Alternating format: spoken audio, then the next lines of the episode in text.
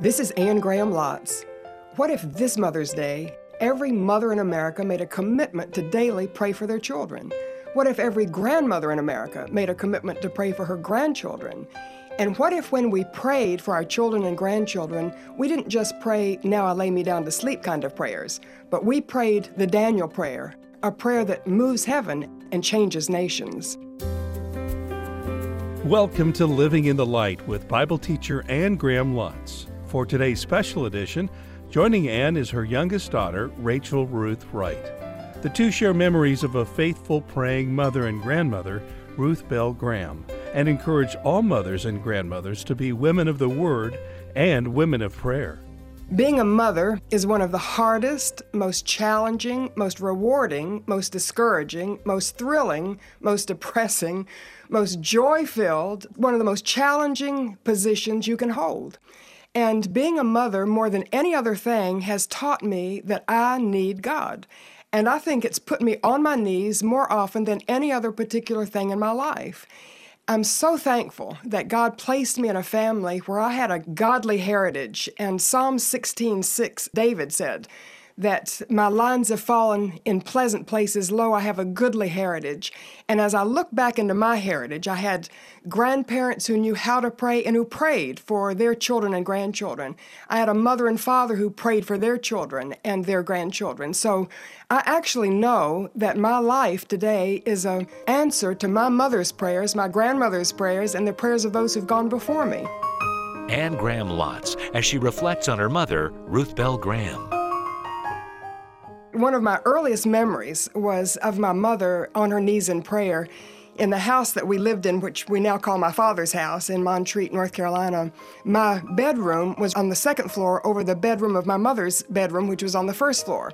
So it didn't matter what time I got up in the morning, if I got up very early in order to study for a test for school, I would look out my window and I could see the lights from my mother's room reflected on the trees outside my window. And I knew she was on her knees in prayer. And at night when I went to bed, it didn't matter what time I went to bed. If I slipped downstairs and wanted to talk to mother, you know, just to say goodnight or something, I would find her on her knees in prayer. And when I did, I knew not to stick around because she would not disturb her prayer time. She stayed on her knees until she finished, and it could be a couple of hours. And I knew firsthand that my mother was a, a woman of prayer. I never saw my mother lose her temper. Isn't that amazing? With five children, one of which was Franklin, who would give anybody fits, but my mother never lost her temper. She had patience, she had joy, she had strength, and I know it came from her relationship with God that she developed through daily prayer and Bible reading and I know I'm an answer to her prayers. One of her verses that she put inside a bracelet that my daddy had made for her. On the inside was a Bible verse that was Psalm 119:90 that God is faithful to every generation. And she claimed God's faithfulness not only to her generation, she had seen it in the generation before her, and she claimed it for my generation and even for my grandchildren. And so I have the joy of knowing that my mother was someone who prayed daily for me, and she prayed daily for my children. God was gracious and gave me three children, and the youngest of which is Rachel Ruth, and she's joining me in this conversation on Mother's Day. I'm just so glad to welcome her into this conversation. I want to tell you something about her before I pull her in. But Rachel Ruth was my third child. She has three daughters. They're all teenagers right now. But when they were younger, they were in a Christian school. She taught missions chapel once a month. And every month when she taught missions chapel she presented the gospel and children came to faith in jesus as a result of her presentation. She's a gifted evangelist with children. But then seven or eight years ago the basketball coach of the university of north carolina she's no longer there but sylvia hatchell she's in the naismith hall of fame basketball winningest women's coach uh, ever alive right now. But anyway she started a Bible study and the teacher moved away and she picked up the phone and called Rachel Ruth. Uh, it was so random. But anyway, about eight years ago and asked Rachel Ruth if she'd teach her women's Bible class in Chapel Hill, North Carolina. So Rachel Ruth agreed, and she's been teaching that, that Bible class, and it's been amazing what God has done in the lives of the women, and they range from 18 year old students to 80 something who are retired in the community, but they've come to faith. She just has a mixture, and it's been a wonderful group. And then COVID came and shut them down. But don't we thank God for Zoom? You know, I mean, what we're able to accomplish with that. So now she offers her Bible study online and she has these same women, she directs their discussion online, but then she teaches them and she's going through Genesis. But she also is the chairman of my prayer team. So I'm just so thankful to welcome her into this conversation and say that it's a joy for me to have her. And it's by God's grace that I have a daughter who's as precious as this and as godly that God is using in such a wonderful way. Rachel Ruth, welcome to this conversation. And I'd like to know how you view prayer as a mother. What prayer means to you?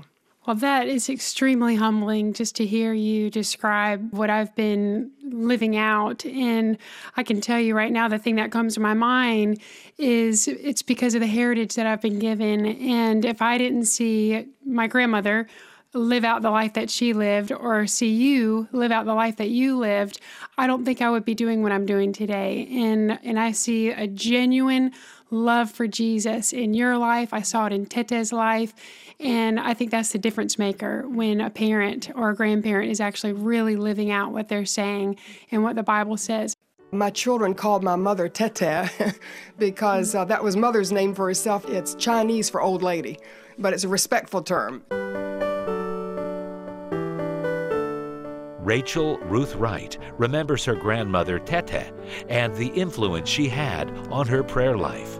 I remember many stories of her praying, but prayer is a huge part of my life. And I feel like from difficulties that I've gone through and hard things that I've been through, it's drawn me to pray because you become so desperate that you get on your knees, whether it was in ninth grade, and just telling the Lord, I can't do this. I want to be a strong Christian, not a wimpy Christian, and and then to see the Lord kind of bring hardship in my life to make me stronger. But but it developed a prayer life in my life because things were so hard, and so many times when you're desperate and and when you're going through struggles, you do cry out to the Lord, and so I think He brings those into your life to do that. But it's taught me to pray and pray and pray. And so it's something that I've wanted to pass on to my girls. And one thing that I think the Lord has done with me because I have such a big imagination and I think I can kind of picture things and see things. And and so I feel like the Lord will bring somebody's face to my mind or somebody's name to my mind and I'll begin to pray for that person. And I know that God the Holy Spirit has placed that person in my mind and I've tried to be very faithful to pray every single time somebody comes in my mind. The Holy Spirit can put those thoughts into your mind to just be faithful to pray. I pray because Jesus becomes your best friend and you just want to talk to him. You want to tell him what's going on. You want to tell him why you're sad today or why you're discouraged or why you're joyful. You know, I think it's so special. You've pinpointed a couple of very basic lessons, but sometimes lessons that people miss. One is that prayer should be spirit led. Yeah. And I think we can get on our knees and go through our shopping list. You know, we can ask him for anything we want. He loves for us to come and bring our requests, but but he has things he wants to put on our hearts to pray yeah. for. And that's the Daniel prayer. The Daniel prayer was Daniel taking what was on mm-hmm. God's heart the release of his people from captivity and praying that back to mm-hmm. God. So the fact that you're so sensitive, and I've seen that in you, you're, you're much more faithful to pray for things like that than I've been. And it's been very convicting because I see you when God brings somebody to your mind, you're so faithful to right then pray for the person. And it's exciting to me when we get to heaven to find out what mm-hmm. God did in response to your prayers. I know heaven was moved. I, I know God was responding because He put that on your heart to pray. So I think that's one thing you pointed out. The other thing that is um, something we sometimes miss that one of the blessings of prayer is to develop that personal relationship with the Lord. It's not just to get things from Him, it's not just to tick off the fact that today we prayed and we worshiped and we interceded and we confessed. It's while we're talking to Him, while we're praying led by His Spirit, that we develop that close, personal, intimate relationship that you and I know. You know, as we reflect back, my husband, he moved to heaven. It was very sudden, it was unexpected in many, many ways. the thing that carried me through, and the thing that I think carried all of us through mm-hmm. actually, was our personal relationship with the Lord. If I waited until something like that happened, to then suddenly turn to God and try to develop a relationship and handle all that shock and horror and grief at the same time, I would have gone under. I know. And so my relationship with God is stronger today than I think it was before my husband moved because of what you also referred to the desperation. You know, you're so aware that you need God. And that also is the Daniel prayer because Daniel was desperate. He knew if God didn't answer his prayer to release his people from captivity, they wouldn't be released. That kind of desperation can bear enormous fruit when it's based on a personal relationship with God that you've been developing and been enjoying for quite some time. You don't wait till the crisis hits before you call on Him. So it's interesting that sometimes those desperate situations create in us. In fact, it was in our devotional reading this morning that um, deep down in the earth there is fire, and that produces the coal, and the coal produces the diamonds. And it's the same thing true in our lives the, the deep pain, the grief, the fire that sometimes enters deep down in our souls can create that which becomes very precious in God's sight and something beautiful for others to behold. Can you share that story about Teta? Yeah. Well, it was so sweet because I remember we were actually doing some more planning for the wedding and we had gone up to stay at her house and and I remember being in tears and crying a little bit. And Teta came down the hall and, and she knew that because we had talked earlier about it and just a little worried, a little nervous about getting married. And Teta walks into the room and she comes over and she just puts something in my lap and I look at it and she had written out one of her poems and it was about marriage and she handed it to me and she said, I wanted to give this to you. And, and then she prayed with me and, and she talked with me about how we just need to trust the Lord in every situation that our husbands don't become God to us, but we need to rely on God to help us with our husbands. And she did such a good job of that. She was such a beautiful example. She just dove into her family, loved her Bible, loved studying the Word, was always in prayer. In fact, at the end of her life, when she couldn't move around that much, I'll never forget, she said, Great truth. She said, I'm like a mouse on a glue board. and and she had many literally mice on glue boards around her house. But and so I, I got the picture in my mind. But she said she was a mouse on a glue board because she couldn't move. She couldn't get out of her chair and unless somebody helped her or she was in bed and she would just lay there and pray. And she said that's what she knew God was calling her to do at the end of her life. And so she prayed for each of us and would take specific prayer requests. And she was such a godly example. And, and I remember sitting there on weekends when she had gotten out of the hospital or when she was still confined in her chair. And, and I would just sit there for hours with the fire going and, and we would discuss the scriptures and, and we would pray together. Just so full of life when she was in so much pain. And what an example that was to me. And I love the fact that to be godly, deeply spiritual, have a strong prayer life, to know the word backwards and forwards does not mean you have to be pious. You don't have to be long faced or sour or, you know, like you're holier than thou. She had such a crazy sense of humor. She was so much fun. And I think that's what made her so attractive because her eyes sparkled even towards the end, as you know, when we would go in her room, she immediately threw out her arms to us. Her eyes were dancing. She would give a big smile and she would say, Hello, how are you, darling? And then she would welcome us into her room and want to know what we'd been doing. And even towards the last, when she couldn't even roll over in bed, she still had that joy and that sparkle and that response to us. And I know that all of that was flowing from her personal, intimate love relationship with Jesus. I was thinking the same thing because you can't be in the kind of pain that she was mm-hmm. in. In fact, there was one night when my sister and I had to leave the next morning early, and we said, Teta, we're going to have to go. And, and she told us to make sure that we woke her up in the morning before we left so she could say goodbye. And so, sure enough, the next morning we walked down the stairs and we knocked on her door real lightly because we didn't want to wake her up, and we peeked in. And we walked in and we said, Teta, and, and she rolled over and she just immediately from a sound sleep woke up with her eyes bright. She put her hands together with this huge smile and she said, You did it, you woke me up. And and she gave us a big hug. But that will never leave my mind. Her face, her expression when she woke up from a sound sleep to be that joyful in the morning when I know she was in so much pain. What a testimony for me going through different things to make sure that we always maintain that joy. And it comes from mm-hmm. studying the, the Bible. That's what joy is. It's something you can't explain to anybody because the Lord just gives you joy despite your circumstances. And I've seen Him do that with me time and time again. And it's also something that flows onto my kids that I can teach my kids when they're watching and they know what's going on a little bit and they can see that joy, then they learn to also reflect that as well. You know, that's such a good point. Mother would say she had these little quips, you know, and she would say that you can't teach your children to enjoy eating spinach if every time they see you eating yours, you gag. and so that we teach our children things by our example much more effectively than what we tell them. So they're watching us. So if we tell them and we back up with what we do, then that's effective. But if you tell them one thing, do another thing, then they throw it out. So it's that emphasis on godly influence.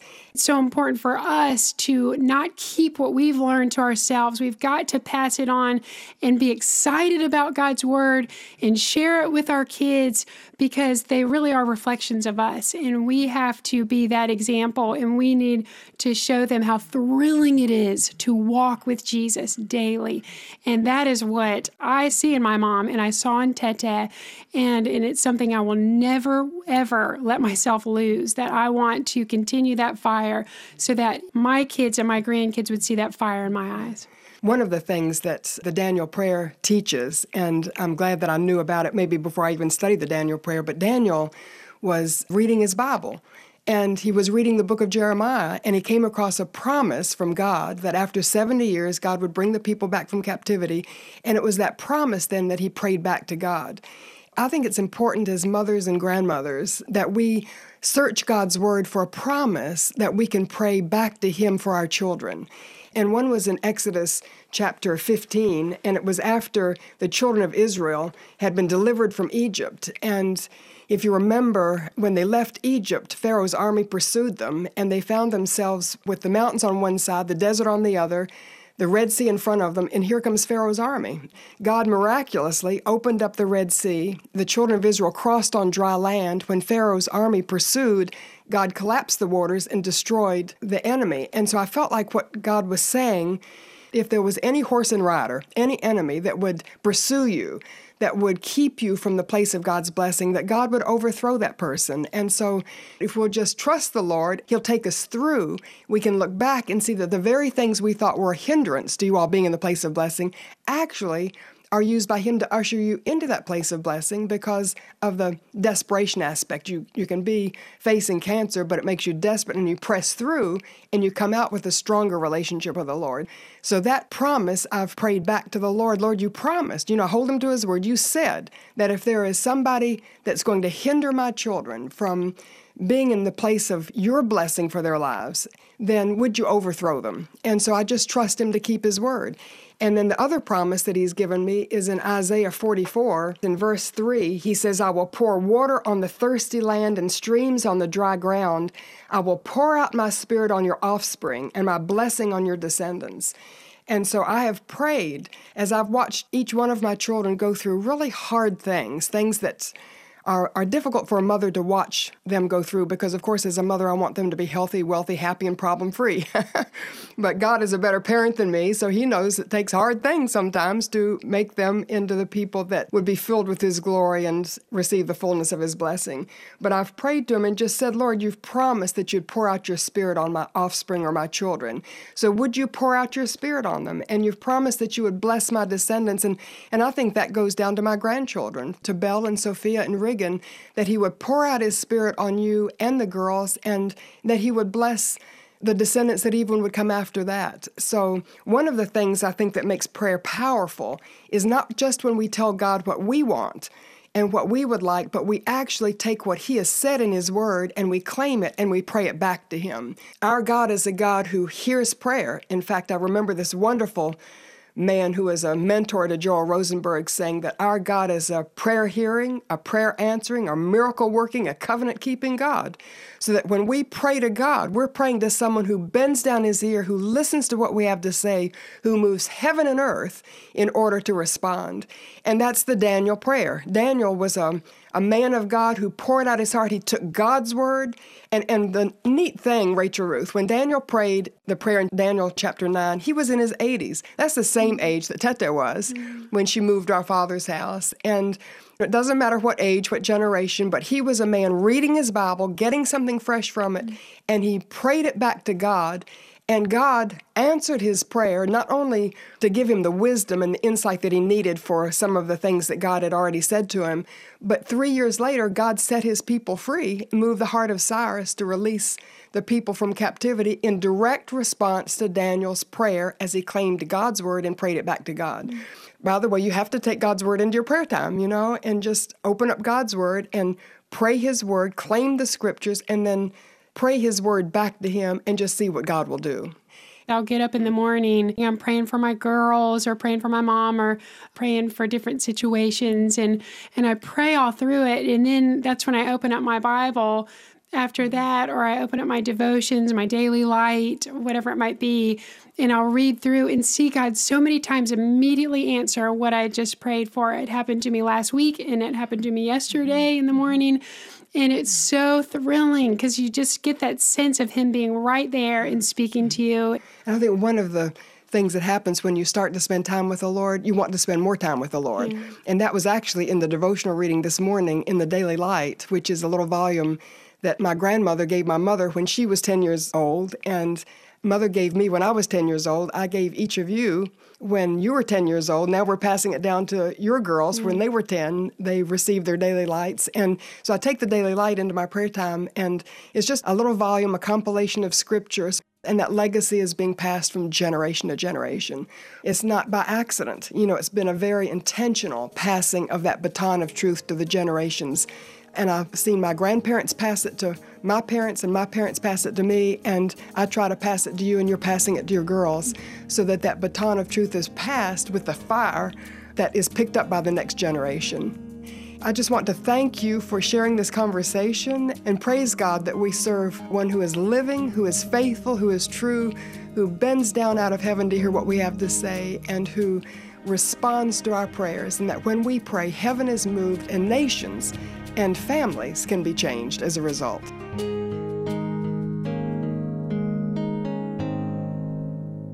As we wrap up this conversation, what comes to my mind is that maybe there's somebody listening who is a single parent. My father traveled 60% of our growing up years, and my mother was pretty much a single parent. I would pray that my life would be an encouragement to you that you could see as a single mother who develops your own relationship with Jesus through prayer and Bible reading, and, and your faith is vibrant and passionate, and you have the fire of God in your heart, and you seek to pass it to your children, that you can do it. You know, I think it's wonderful to have two parents in the home who do that, but you can do that with God's help. And the other thing that comes to my mind is maybe there's somebody who's listening who doesn't have a godly heritage, but you can start a godly heritage. There are many examples in Scripture of people who came to Christ and they started that godly heritage. And there are many testimonies today of people who began a godly heritage. The important thing is that you choose to begin. It doesn't matter what age your children are, whether you have children or not, or grandchildren or not, whether your children are small or whether they're teenagers or whether they're adults themselves. Whatever age, the important thing is right now for you to establish and develop that personal, permanent, intimate relationship with God that He offers through faith in Jesus. And you establish it at the cross. You come to the cross by faith and you tell God you're sorry for your sins. You just confess that you're a sinner and that you want Him to forgive you. You believe Jesus died on the cross to take away your sin. You ask Jesus to be your Savior. Ask God to forgive you and cleanse you with the blood of Jesus. And open up your heart, invite Him into your life as your Lord and Savior, believing that He rose from the dead to give you eternal life because it's that relationship that will carry you through when life throws you a curveball. God will never forsake you. He will never leave you. He will always be there for you and heaven will be moved when you pray. He's your father. He loves you. You're his child. So you can come to him, crawl up in his lap by faith, put your head on his shoulder, and just pour out your heart to him.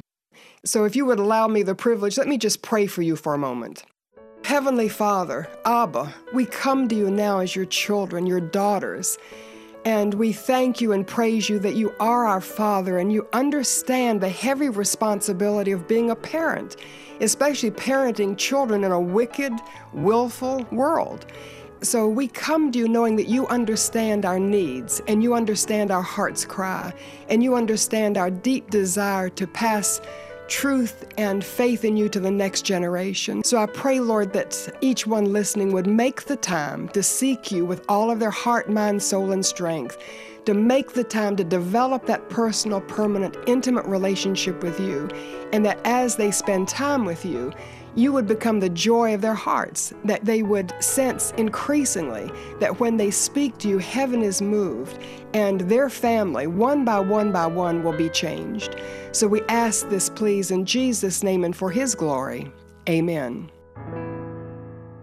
Thank you for joining us for this Mother's Day edition of Living in the Light with Anne Graham Lotz from the Daniel Prayer, Prayer That Moves Heaven.